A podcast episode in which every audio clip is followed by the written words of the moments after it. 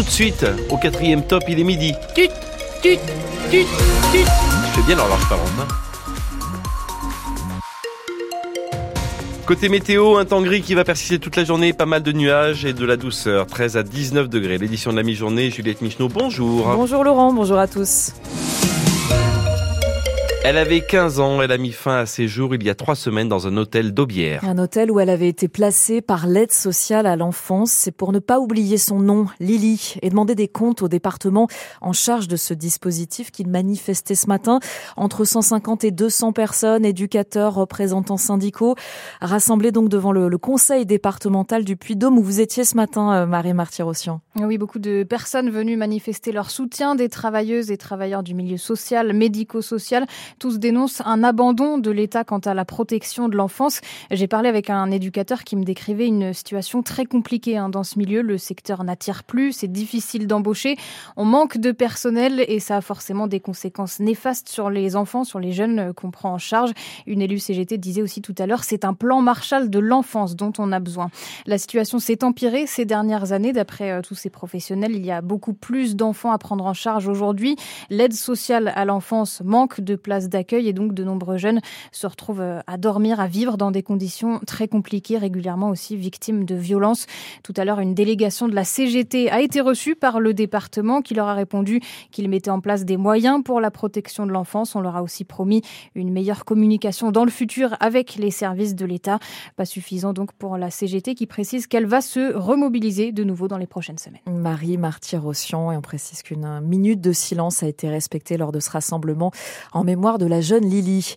Sans doute deux allers-retours seulement entre Clermont et Paris en train demain avec la grève des contrôleurs qui s'annonce très suivie chez nous sur les intercités. La SNCF assure que les trains annulés seront bien remboursés et sur francebleu.fr, vous trouverez plein de conseils pratiques pour vérifier si votre trajet est maintenu. Autre mécontentement, celui des écoles où des classes sont menacées. 34 fermetures pour 16 ouvertures de classes annoncées à la rentrée de septembre dans le Puy-de-Dôme. La carte scolaire doit être actée aujourd'hui en CDEN, le Conseil départemental de l'éducation nationale réuni en préfecture. Dans l'Allier, ce même conseil a été boycotté hier par les représentants des personnels, les élus et les parents d'élèves qui comptent interpeller directement la ministre. Euh, ce conseil est donc reporté au lundi de rentrée 4 mars. Un test grandeur nature pour passer les pics de consommation électrique. L'idée, c'est qu'Enedis prenne la main pour euh, baisser la tension électrique chez vous quand le réseau est trop sollicité. Dispositif testé aujourd'hui chez 120 000 abonnés puis mois qui sont censés du coup limiter leur consommation électrique. Euh, ça se fait par plage de deux heures. Les deux premières ont eu lieu ce matin. Dernier test ce soir entre 18 et 20 heures. Euh, évidemment, si vous êtes concerné, normalement vous avez reçu courrier et SMS. Et alors Emmanuel Moreau, ce test puis mois doit ensuite servir au niveau national. Hein. Oui, parce que l'hiver dernier, on n'est pas passé loin d'un manque d'électricité au plus fort de la consommation hivernale. Et dans ce cas, la seule solution qui existe jusqu'à présent, c'est le délestage, c'est-à-dire couper totalement le courant pendant plusieurs heures dans un quartier, voire dans une ville. Cette expérience doit donc permettre de savoir s'il est possible de faire autrement, d'alimenter toujours tous les abonnés, mais en réduisant la puissance disponible pour faire tourner un minimum d'appareils électriques. Alors l'idéal c'était de faire cette expérience un jour de grand froid lorsque la consommation est au plus fort. La météo n'est pas de la partie, mais le test doit tout de même permettre d'apprendre plein de choses, selon Cyril Moreau, le directeur régional d'Enedis en Auvergne. On sait que quoi qu'il arrive, on, va voir des choses très intéressantes. On va déjà voir une baisse de consommation, quoi qu'il arrive, hein, parce que là on voit bien qu'il y a des appareils qu'on va couper. On va voir aussi le comportement des clients. Combien sont ceux qui vont euh, avoir leur installation qui va disjoncter euh, Est-ce qu'ils vont nous appeler pour demander comme de l'aide? Et puis après, on va voir notre organisation, comment elle se comporte face à ça. On a mobilisé beaucoup de monde au téléphone pour être prêt à répondre aux questions de nos clients. Donc quoi qu'il arrive, c'est une expérience très très intéressante. 70 personnes seront en renfort aujourd'hui dans les centres d'appel d'Enedis pour répondre aux questions des abonnés le temps de cette expérience. Une violente sortie de route cette nuit dans le centre du Puy-en-Velay. La voiture a percuté une maison. Le jeune de 18 ans au volant a été hospitalisé dans un état grave. À l'échelle de la France, la sécurité routière annonce une hausse de 6% du nombre de morts sur les routes en janvier par rapport à la même période l'an dernier.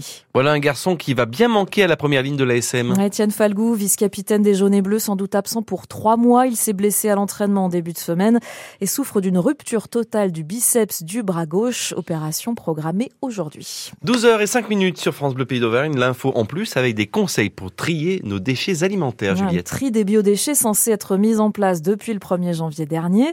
C'est quand même un tiers du volume de nos déchets qu'on pourrait sortir de la poubelle grise, à condition que les collectivités nous donnent les moyens de bien trier ou de composter. Et là-dessus, le Puy-Dôme est plutôt en avance, Olivier Vidal. Le but est de collecter les quelques 30% de matière organique contenues dans nos ordures ménagères. Pelures, coquilles d'œufs, marre de café, restes de repas, qui terminent le plus souvent dans le sac gris. Le compostage permet de diminuer les déchets à trier, de lutter contre le gaspillage, mais aussi de nourrir les sols et les plantations. Le Valtom est la collectivité publique en charge de la valorisation et du traitement des déchets ménagers du Puy-de-Dôme et du nord de la Haute-Loire.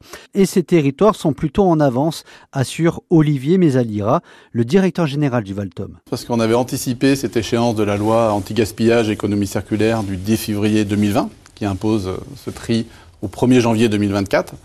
Donc on avait anticipé avec nos collectivités depuis 2018-2019 après, le Covid est passé par là, donc ça nous a un peu ralenti, mais aujourd'hui, on est à peu près à 40% de taux de couverture, alors qu'en France, on est plutôt à, 20%. Les composteurs sont donnés sans facturation, sont mis à disposition comme les bacs pour l'emballage ou les ordures ménagères résiduelles. Donc vous adressez à votre collectivité qui est en charge la collecte de vos déchets qui vous indiquera la marche à suivre. Les collectivités sont donc tenues de proposer des solutions pour le tri. Pour celles et ceux qui peuvent le mettre en place, le compost, c'est bien sûr l'idéal pour recycler les biodéchets. Encore faut-il respecter quelques règles élémentaires. Olivier Mézalira. Déjà, l'implanter à un endroit qui soit semi-embragé sur une terre plane pour permettre aux micro-organismes aussi de venir faire leur action sur le, compostage. Ensuite, euh, les règles d'or, c'est surtout de veiller euh, à recouvrir bah, le déchet humide alimentaire qu'on va mettre dans le composteur avec du déchet, ce qu'on appelle du déchet brun, donc des feuilles, du broyat, qui permet justement de mettre une couche dessus et euh, accélérer ce, compostage. Et après, de vérifier l'humidité, de vérifier que bah, le composteur soit pas trop sec, le compost soit pas trop sec, pas trop humide et de temps en temps l'aérer. Et toutes les précisions et renseignements sur le site internet du Valtom, valtom63.fr. Le tri des déchets, on en reparle ce soir avec Delphine Cro. L'info en plus à retrouver tous les soirs du lundi au jeudi à 19h35 sur France 3 Auvergne dans Ici 19. Merci à vous Olivier Vidal.